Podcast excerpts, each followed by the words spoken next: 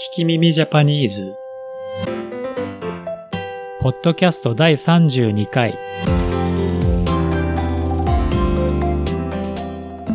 聞き耳ポイントをあげます。聞き耳ポイントを説明します。1、お題の言葉を使って短い文を作ってください。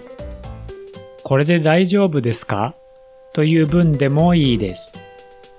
2、そして、このポッドキャストの説明にあるアンカーのメッセージから声で送るか、またはツイッターとインスタグラムでも送ることができます。詳しいことは、at 聞き耳ジャパンでツイートやポストを見てください。ポイントはたくさん貯まってもお金やプレゼントにはなりません。でも、日本語が上手になった印です。たくさん送って、たくさんポイントをもらってください。今回のお題はめちゃくちゃです。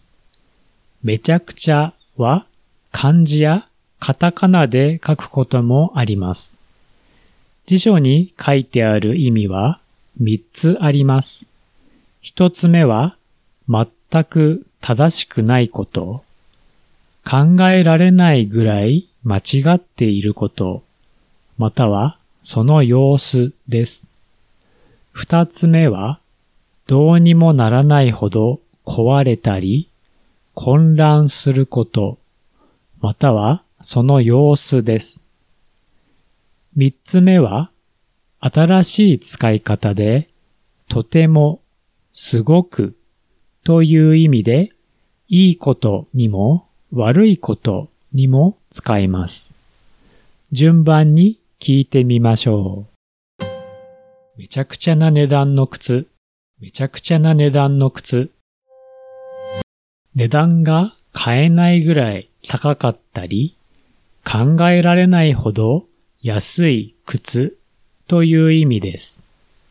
とてもやすごくよりもびっくりした時に使います。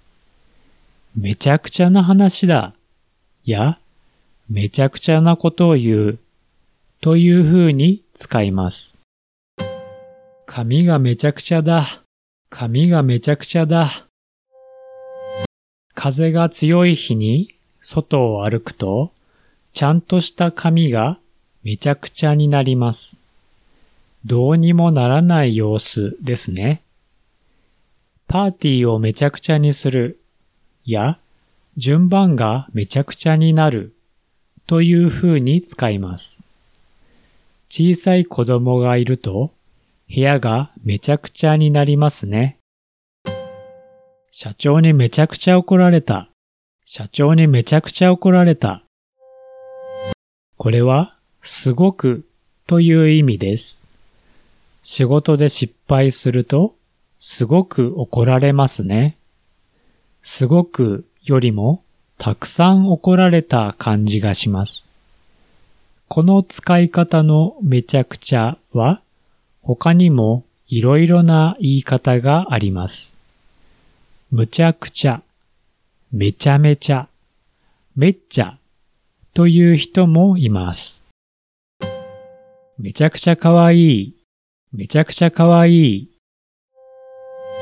怒られたという時のめちゃくちゃと同じ意味ですが、いいことにも使えます。めちゃくちゃ楽しいや、めちゃくちゃいい本という風に使います。ぜひ覚えて使ってみてください。